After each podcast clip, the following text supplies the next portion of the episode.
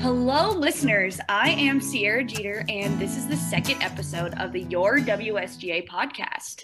With me here today are three fantastic, wonderful guests who I'll be chatting with today. We have Megan Dorantes at the scene. Go ahead and introduce yourself and a brief rundown of what you do at Washburn. Yeah, so hi everyone. My name is Megan Dorantes, and I am the current Diversity and Inclusion Director for WSGA. Outside of that, I am a sophomore majoring in public administration and then triple minoring. We also have Miss Michelle Sawyer with us. Uh, go ahead and give us the rundown about yourself as well. Hi guys, I'm Michelle Sawyer. I'm a freshman at Washburn University, and my major is pre-dental. Um, and Mae as well. Uh, Hannah Mae Act Atakpa. yeah. Go ahead and introduce yourself. I'm Hannah Mae Atakpa. Um, I go by Mae. I am a freshman here at Washburn, and I am a major in education, STEM education, and I'm in WNGE, and that's about it. Alrighty, so now that we know the guest, um, let me tell you a little bit about myself because I failed to do so in the first podcast. Um, I'm Sierra Jeter, a Washburn University student with a political science major with a Spanish and history minor. I am a WSGA senator and I participate in both pre-law club and mock trial club on the Washburn campus. So as discussed before in the last podcast episode, February is Black History Month. Um, throughout the entire month, Washburn and WSGA have been celebrating Black lives and recognizing Black History Month through our social media, which is at your WSGA on most social media platforms. Give them a follow, please, and thank you. So, this podcast conversation will focus more on Black excellence and beyond. So, the first question I would like to ask all of you guys is how you identify race wise, gender wise, all that identity jazz. Cool. I can go ahead and start with this one. So, um, I'm always going to mess up ethnicity and race. I am a Mexican, Hispanic, Latina, Latinx cis woman, and my pronouns are she, her, and I think that's it. Okay, so um, I identify as a cis female woman. Um, I identify, I struggled with this a little bit because, like, some people consider me white passing, some people don't. So it's kind of hard to, for me to like claim my culture, but I'm half Nigerian, half white. and um, yeah, and ethnicity wise, I don't really understand what ethnicity is. I feel like everyone could define it differently, but I don't really identify with the Black American culture because my dad is an immigrant. So um, I more identify with white American and Nigerian African culture. And then with me, I'm a cis woman, she, her. I am an African American woman, so I guess I don't know, cause like I'm fully black. My both my parents are fully black, so I'm not mixed with anything as far as I know of. Um, well, I also identify as a cisgendered woman. Um, I I just say my ethnicity is Black American or American, um, and I race-wise identify as uh, multiracial, Black and white. So now let's get down into the discussion and why we're here today. Uh, white privilege is something that we all all of us have to deal with. And even though we are a part of a marginalized community, um, I wanted to hear your thoughts about white privilege and if those inherent advantages have personally impacted you. Michelle, you can go first. I believe that white privilege is a thing. I went to a predominantly white high school and it was very racist. They would like hang nooses in the bathroom and call us the N word, and they would never get in trouble.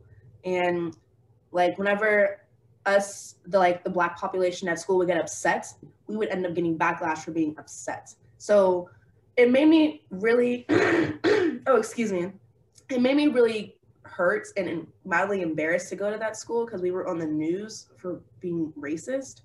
And the fact that those kids were not disciplined the way that they should have been is really hurtful. Is really hurtful. Yeah. I'm very astonished. yeah. That's insane. I, I I don't know whether to be sorry or glad that you're out of that situation. Or just angry at the fact that the administration, not just the administration, but the entire school board just did nothing. Let it happen.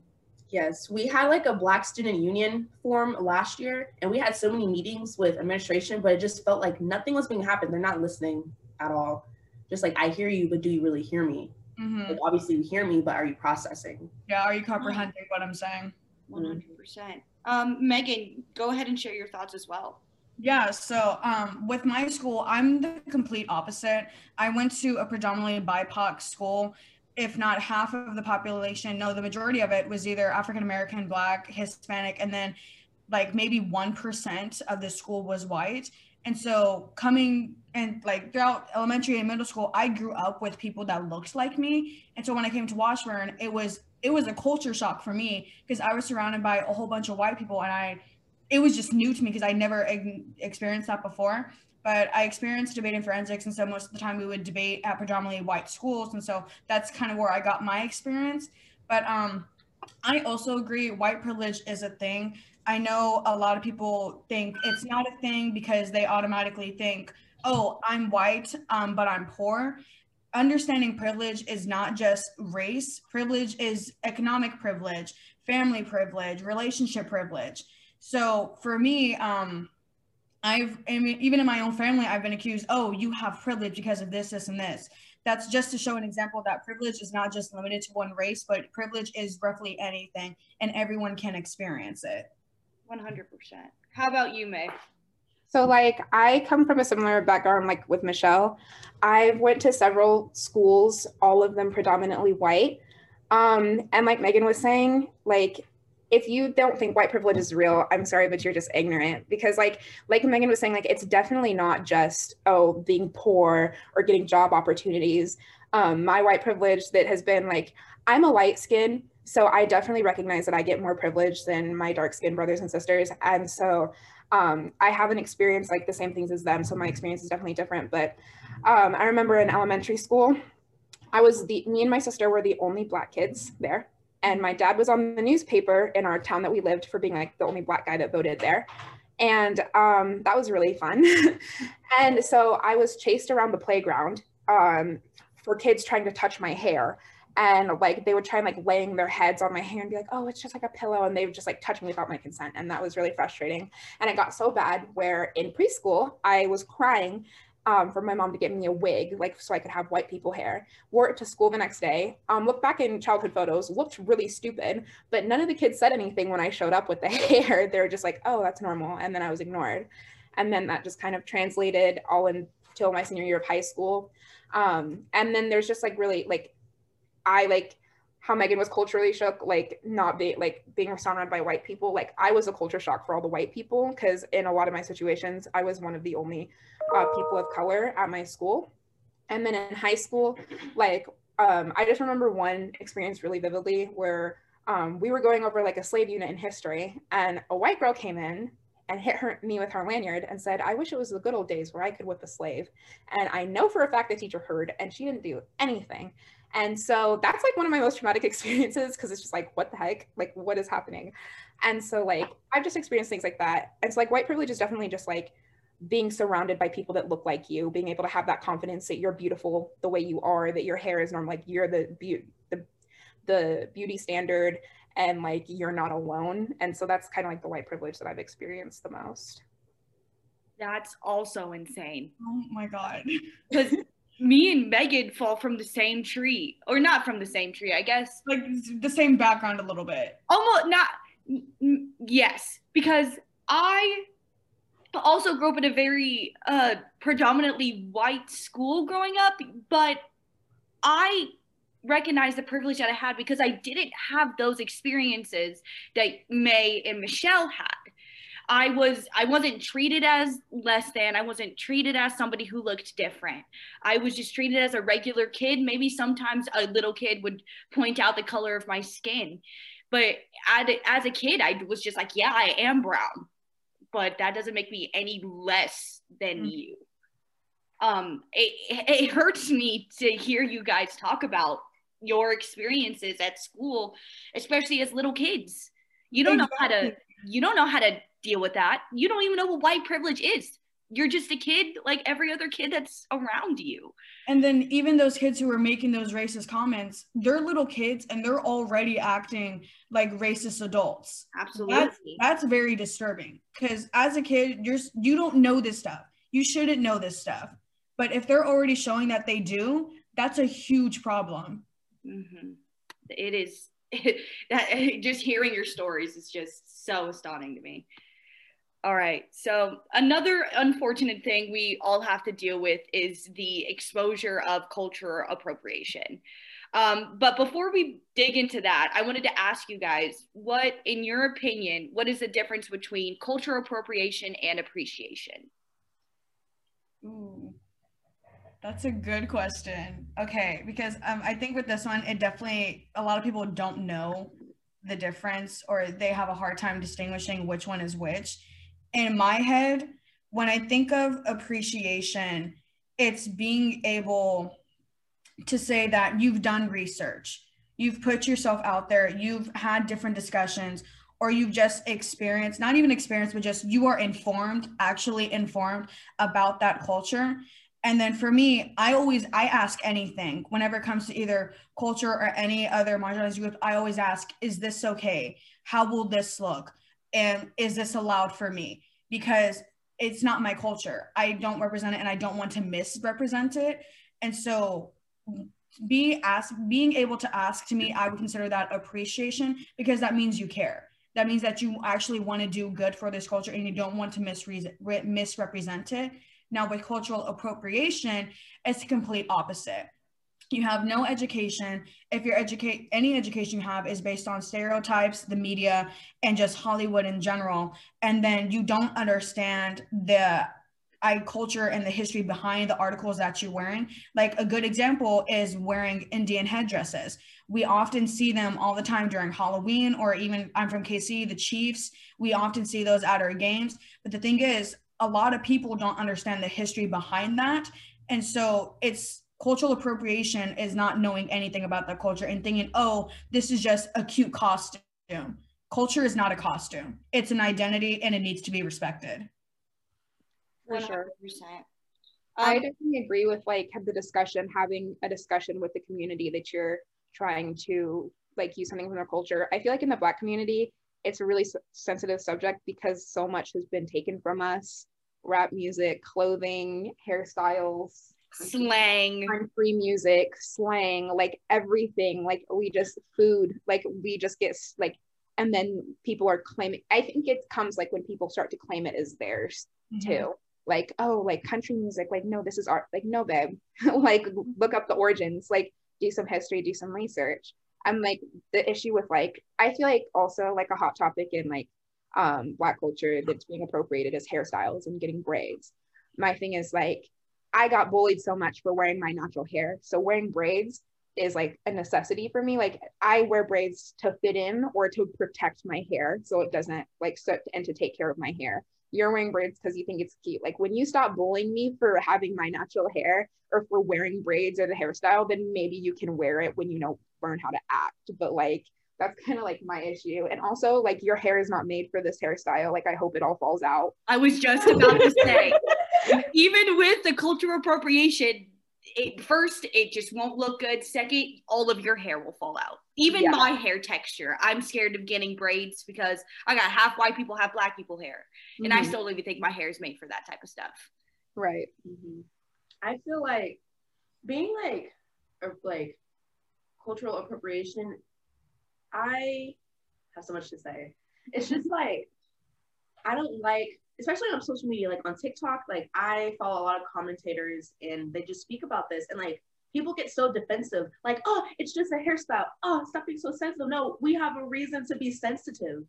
Like you don't know how that feels. It's like, why is it whenever a white woman dresses a certain way and looks a certain way, has a certain aesthetic, gets her body done to look like a black woman, it's like, oh my God, it's so amazing. She's beautiful. But whenever a black woman has those same features and the same clothing style and the same hair, it's like that's disgusting. Like, to add to that, like why is it when white women wear cheap wigs, it's trendy, but when an African American woman wears a wig, it's ghetto. That doesn't make sense. like, what are you doing? And I think at at its core, that's what the problem with cultural appropriation is. You know, people are getting away with things that are culturally originated from a certain culture. That and people, standard. yeah, they don't take the time to learn about it, but they'll they'll take it and they'll use it for their own benefit without recognizing the history and the actual culture behind whatever they're trying to use. Literally, look at the Kardashians. They're a prime example. The fact that Kim Kardashian called cornrows something different, whatever, I don't know what the heck she called it, but I was so like, wow. And she got so much backlash, and she was like, oh, it's fine, blah, blah, it's not fine. Mm-hmm. No, about you're with a black man, you have black children. Be aware of what you're saying. You sound ignorant. And like what Megan was saying about like the Native American thing too, I don't think people realize like Michelle calls them cornrows. I call them cornrows. Like I think it's just like a difference from where we grow up. But like braids, like as a like Nigerian and stuff, like I don't think people realize that there's like a reason. Like we braid our hair in certain patterns to represent different things. Uh, Native Americans wear different headdresses to represent different things. And then when you're just taking that, maybe like where you're wearing a braiding pattern that's of like high status or something, like I just think that it's like you look you look dumb because yeah. like you know now you're it's just you because you know nothing about it. Like it's more than just braids. It's like it's a whole. There's so much more behind it. Exactly. So a little tag along question is how would you or did you handle a circumstance in regards to cultural appropriation? So I have a really good example of this. The school I went to, there is one Hispanic girl, she was in my class, and one day she came in with braids that are predominantly associated with African American culture. And I am telling you, the minute she stepped in that school, gossip went around the entire school like not even five minutes later everyone was commenting on snapchat twitter instagram facebook talking directly to her and so she started crying about it. And so even then there was a debate because some people were like oh you guys are bullying her. Like she didn't know this this and this. And others are like um check where you're at. Look at your surroundings. Check your history. You need to pay attention to this. And so with that entire situation she ended up changing her hair to go just just changing it in general and taking out the braids. And so one for the Hispanic culture, I know we sometimes do braids, but the typical typical the style of braiding that she wore is mostly done by African American women to help their hair. And so for her, it was mostly just, oh, I'm making a fashion statement. This looks cute. But again, going back to that appreciation, I don't think she never expressed that she's done history or asked or made it known that, hey, this is what I'm doing. And like just simply asking, or even then just not doing it at all. So like I when once we started talking about hair, I immediately went back to that. Yeah, for sure. I definitely would like to comment. Like you said, like like people were trying to make excuses for her. Like, oh, she didn't know. How did you not know? It's 2021. You have all this technology, all this racial tension how how did you think that you were going to step somewhere that's not even like that's not even predominantly white and then just act that it was okay like how do you not know like and are you dumb? The school that we went to it's known for being a black school we have history of being i think one of the black I don't, I'm, that may not be correct, but um, it has history of being an African American school. The majority of our population was African American. So, like, what, like, just making that excuse, how do you not know? Look at the history you're saying it was a good idea. yeah. All right. So I know Megan, you're not black, but I would still love to hear your input about this. Um, something that has been long something that has been a long argued topic is non-black people saying the n-word. Mm-hmm. So do you guys think there are any loopholes around that word? And no, no, no. no. not. I agree 100%. I agree 100%. I just wanted to know your guys' opinions about that. No, no, no, no. I brings back memories from high school. yeah. Like, just don't say it. Like, me as a black woman, I don't even say N word. I don't say it. so why are you saying it? And why are you trying to justify on saying it? If you want to say it so much, say it. Go in the inner city and go say it. Yeah, if That's you want to say you- it, go down, go down in the inner city and just start screaming it in the streets. I want to see Yeah. how you feel Do about it. it. That's what happens. And don't act brand new when something happens. Literally. 100%. Yup. I agree. like every single year, there's like this little white girl getting caught saying N word and on video, and it gets blown up and spread around. And then she's like, "Oh my god, I didn't know." You are almost grown. Yes, you did know. hmm You did know. And then it's not like- say- I was just gonna say it's not like we're taught literally in school not to say that word. I'm pretty sure, like from first grade to like fifth grade, learning that history, even that young, we are not supposed to say the word. Teachers won't say the word. We don't say the word. It's just it's something that we're not supposed to be saying.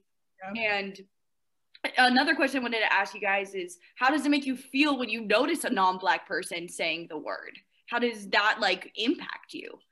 it enrages me. A fire starts. And sometimes, like at this point, like I've kind of just taken the step back and I just let I just let the natural consequences happen because um you can't really argue with ignorant people like that. Like if you're saying like in my experience, like I'm once again like I'm a light I'm not even a light skin, like I'm super pale if y'all haven't noticed. And but like I have like African features, but when I try and call them out on it, they're like, "Well, you're you're like light skin. Like, why do you even care?" I went to a black uh, uh, BLM protest over the summer, and one of my friends, we're no longer friends, but she said to my other friend, and my friend told me, she said, "Why does Mae even care so much about Black Lives Matter? She's only half black." And I said, "Wow, yeah, yeah, really." And so I just think like that ignorance and people trying to be like, "Oh, well, like people say." cracker and blah blah blah blah blah and i said babe that's an onomatopoeia word like look up the history of the n word versus like no like are you dumb and like and people sound so stupid. They're like oh i can say the n word. Um I, I my great great great great great great great great grandpa was half black. And i was like okay babe i can say cracker. My grandma's slave master was white. Like do you do you see how dumb that sounds? That sounds stupid. You sound stupid. Like i've gone my whole life without saying the n word. And people are like oh well rappers say it? I said they can. They're black. Like babe like it's like just because someone just because your friend jumps off a bridge would you some people would say yes and you know depending on the friend i would but you're dumb like not the same I know, and definitely in the Hispanic and Latinx community, we have a huge problem of saying the N word. The middle school I went to, again, like I said, I grew up with people that look like me. And so I remember in middle school, there would be his, some of my Hispanic friends would be saying the N word. And like we would just say the N word. And me personally, I will admit that when I was in middle school, I did say it because I was stupid. I was dumb, I was ignorant, and I didn't know any better. And I was just following what the crowd was doing because in middle school, you want to fit in.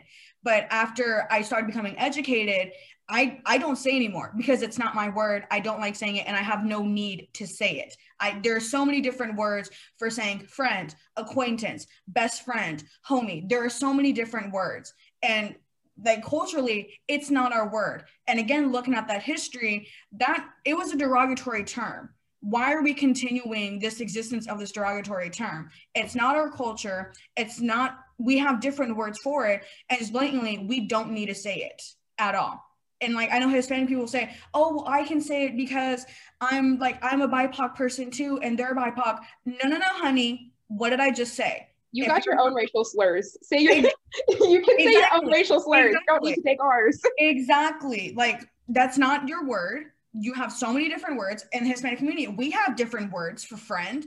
Use those. It's not okay whatsoever, nor should it be tolerated. I really appreciate you like admitting like and I respect people like you and I feel like people are scared to learn. Like Mhm. like if you made a mistake in the past but you know better now, that's totally fine. No one's mad at you. Like you learn. Thank you for like taking the time to like realize um the meaning of the word.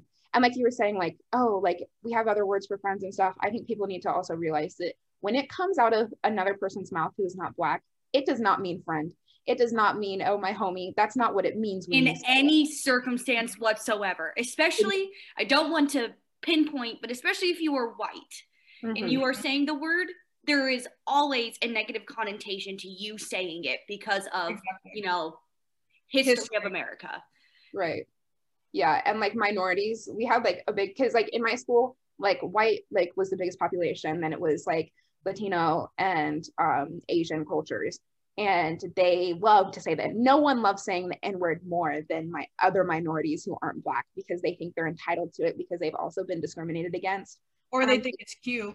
yeah and it's that's not the case either you don't see me walking around calling you ra- racial slurs for like being an asian or an, and if i did like you would feel some type of way so try and put yourself in our shoes and like it's just i hate that yeah and I hate nothing makes me more angry than people were like, if I say someone just called me the N word, I'm like, oh, with the hard ER, babe, it doesn't matter. It's not funny. It's Same the thing. same Same thing. thing. Same thing. I even get a little bit. I don't know about uh, you, Mae or Michelle, but around my family, I use the N word. Um, just because it's comfortable, you know, uh, it's where I feel the most comfortable saying the word. I don't, it's not a part of my regular vocabulary, however. But um, I have always had to battle with claiming the word, claiming the Mm. black side of my identity. Um, it's that growth that really made me realize I was like, yeah, I'm literally half black. I better, you know, you know, represent. And it was along with that battle of trying to find my identity was, you know, being comfortable saying the word, you know. I can Um, definitely relate to that. Um, in college, I literally never said the N word until I got to college. And Michelle, I was like, Michelle, like, do you think I'm black? like, do you think of me as like a black woman? And she was like, girl, if you're black, you're black. And I'm so grateful for her. I love Michelle so much. She's a rock star. um, but she was like, and like in college was when I finally started to feel like, okay, like I'm black, like I can do, like you know, I'm like I still don't like to say it because it's like it's not an, it's like not a nice word, and it's like, but like I only like say it like around Michelle and like like people like if if there's a white person around, you don't hear, I'm not, because then they're gonna think, oh, you're saying it, I can say it, like no, babe, you're stupid, but like I definitely can relate to like not being able to claim my culture and things like that. So yeah, All right. Um, so the last thing I wanted to chat about, chatted with you guys about, my goodness, is Black excellence. Um, what does the exposure of Black excellence mean to you, Michelle? It means um, um, praising a young black person or older black person of all the good that they've done. You don't have to be a millionaire like Jay Z to be excellent. You can literally be some typical random person that works at Ford and GM and be excellent. And like people get so like upset whenever you have that because it's like, well, if you work hard, you get to certain places. Like it doesn't matter. Like just because I'm a dark skinned black woman, it takes me a lot longer to get somewhere than any other person. So it's just like praising people, just like being regular, like black excellence, or being praised. What Yeah. about you, um i feel like just like i feel like not even like black excellence like i just feel like it means so much to me when black people get recognized because like me growing up in a predominantly white school like if i could have seen someone that looked like me if i could have like related like oh i have more to my future than just drugs or getting arrested or slavery like representation is such a big thing. And like maybe in preschool if you know like I, I I know a lot of kindergarten shows and like preschool shows because I work with kids, but like Doc McStuffins, a mm-hmm. little black girl being a doctor. If that was on TV when I was little and more little kids saw black people and were exposed to black people, maybe my elementary school and high school like would have been experience would have been different because people would have seen other people and been exposed to people that look different.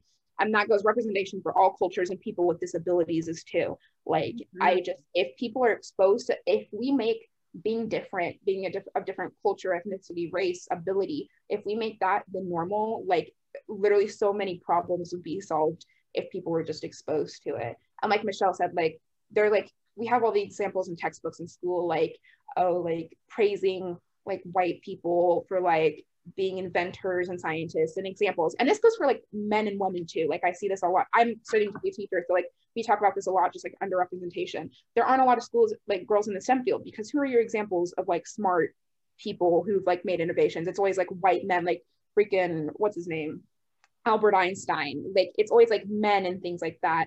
And so I feel like if you like start recognizing black people and different cultures for what the excellence that they can do and all the things that they achieved, like we would see a big social change. 100%.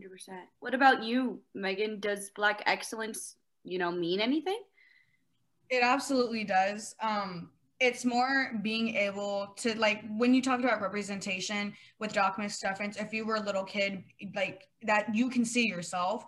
To me, I think about that representation for other kids because me being Hispanic, I've had that difficulty where like there aren't people that look like me in higher places. And so one of my passions is being my own role model and being the person that I wanted to look up to when I was a little kid.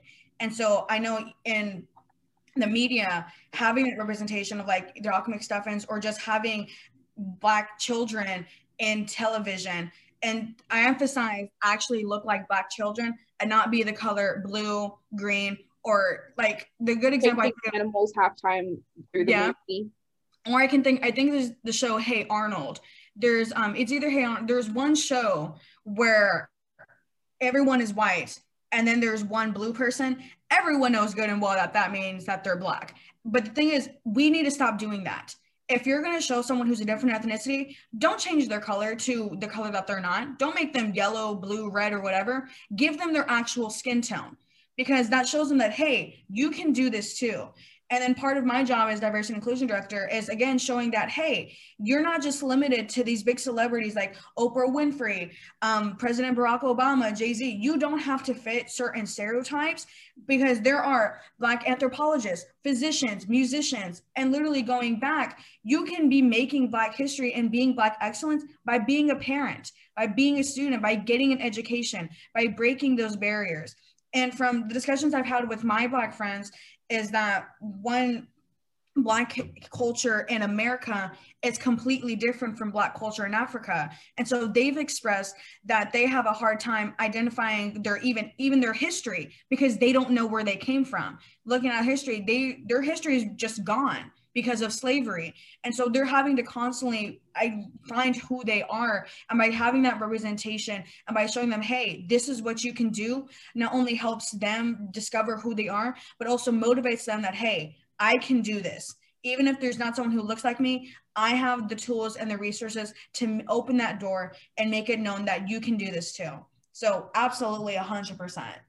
Yeah, I don't think people realize how much of effect like being having things like having examples of things like and being like because like people in like like Detroit or something like kids like that what are their examples? What are their role models? Who can they look up to? Most of them like they're like their role models are not the same role models.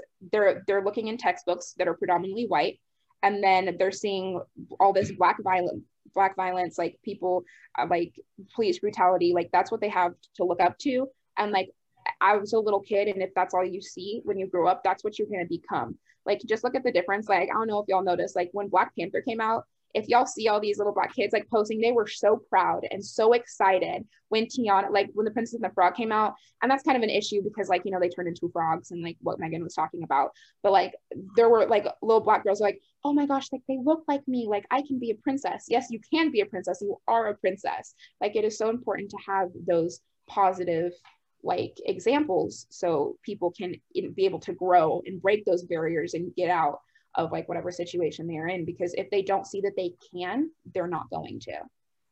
100% um so along with the black excellence question um what is it oh, or never mind. Um, are there any extraordinary figures in your guys' life that contribute to black excellence Anybody you can think of? My granny? I don't know. because like yeah. was born in 1932. Um, her parents were born out of slavery. Like my granny went through everything from segregation to all of that up to now. And she's seen all of that. She's had to experience and deal with that. And I just look up to her so much because I don't know how I would have handled like seeing a little black boy being lynched down the street from me because she's from Mississippi.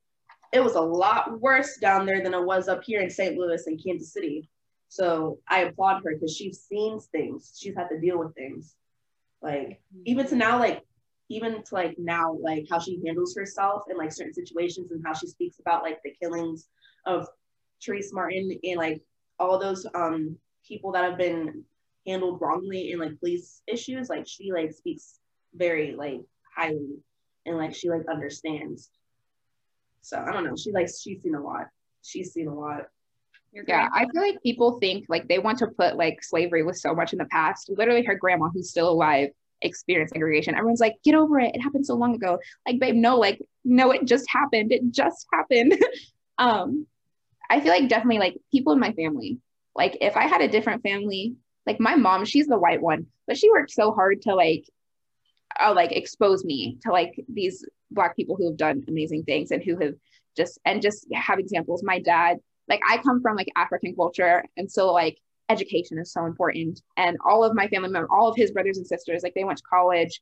My sister, like she went to college, graduated at 19, like from college. Um, she went to school, high school when she was 12. Like my sister was, we don't get along a lot, but like she's definitely a role model for me. And my dad, like they've just shown me like they're such hard workers and they've gone through a lot of struggles and a lot of um, just a lot of people have been against them because of the color of their skin and where they come from. My dad is an immigrant, so he has a thick accent, and people just under, underestimate them, underestimate him, and he they think that he's stupid, which he thinks is funny, which is really embarrassing when we go out to dinner because he acts like he can't speak English. And so the waitresses are like, so that's kind of embarrassing. He's my dad, but he, he embarrasses me. But I love him, and he just he just that's like a, such a good example of like being a hard worker and just like defying the odds. And he loves to say like he's like he loves to make comments about like oh like these white people think I'm poor, and then he like talks about how much money he has, and I'm like Dad, okay, calm down, whoa. But I just really look up to them because they're just like they really have overcome a lot, and they've really set a good example for me of like what it means to be a hard worker and what it means to succeed. And so just definitely my family members. What about you, Megan? Do you have anybody? Absolutely. Um, first off, you three being up here to talk about your experiences with so much confidence and so much bravery, because I know even that there's still that same fear that um, the African American community faced in the 1960s. It's 2021, and there is still fear that is being experienced. And so, just being able to come up here, talk about your experiences, have that bravery, and just have the confidence to say, "This is who I am. Nothing's going to change that, and I stand for what I stand." And then even for um, my black friends back in KC, all of them, there's I always am amazed by how much confidence they have in themselves to be a proud black African American woman, man, whatever. There, there's just so much confidence in them that most of the time I'm like, how do how do I get this confidence? Because they they're willing to stand up for what they want. They're like, this is my life. You're going to acknowledge it, and I'm going to make great things, whether you like it or not. It's going to be- benefit me, and then future generations up to me as I grow older. So absolutely. All right. Um, the last thing I wanted to talk to you guys about is um, what does it mean to you to contribute to Black excellence as yourself? Michelle got this. She's one of my definitions of black excellence. Yeah. Um, just do the best I can be and be a role model to other people. Like, I just want to do good in this world and be good. And I want other people to know, like, there's someone like you. Because I wish I had that growing up. So I want to be like that to other people. All right. I would say, as an ally, just continuing to fight, to stand up for justice, and to fight for your friends, your family members, just anyone. Just continue to fight because there is a lot of change that still needs to be done. Just um, uh, there's a statement that I'm that will be shown on February 28th that talks about how once Black History Month is over, that does not mean that we stop standing up for justice and stop standing up for Black communities. 100%. All right. Well, since that was the last topic of discussion I had for you guys, um, I will stop holding you captive. Um, thank you, Megan, uh, Mae, and Michelle for joining me to have this conversation about Black excellence and beyond. So this is now this is now the time I'm going to give to you guys to promote anything you'd like before we end this podcast. Michelle Papa, what's your Instagram? Oh, yeah. My Instagram is celery baby. S E L E R Y B B Y. Um, my Instagram is talk paw. So talk like the word and then paw P A. if you want to give that a follow. And then I also work um, at a summer camp called Yes Camp with kids and adults with physical and intellectual disabilities. And if you want to learn more about that, my other Instagram is yes with two S's underscore man underscore. And so if you're interested in working a summer job, a really awesome summer job, and getting to be involved in being an advocate, just give me a DM me and I'll get you connected to the right people. Guess I'll put my Instagram out there. Um, Megan, M A G A N underscore Dorantes, D O R A N T E S 28. Find me there. But also, just give a shout out to WSGA. As Sierra mentioned, most of our social media will either be at your WSGA, this podcast, Instagram, Twitter, Facebook, Washburn University Student Government Association. Just there. Alrighty. Um, the only reminder I have is that uh, Washburn student elections are coming up. Uh, I would advise everybody to take some time and find out how uh, how you can vote for the next Washburn Student Body Administration. Um, and my final words are a big thank you um, to you listeners, to my guests, to WSGA as a whole. Um, just thank you for taking time to listen to these podcasts and listen to this podcast podcast episode. Um, and this will unfortunately be the last podcast for this month, but I know for sure that there's more to come with this Your WSGA podcast. So keep a lookout on our social media for some more special things to come. And we'll talk to you guys later. Bye. Bye. Thanks for listening.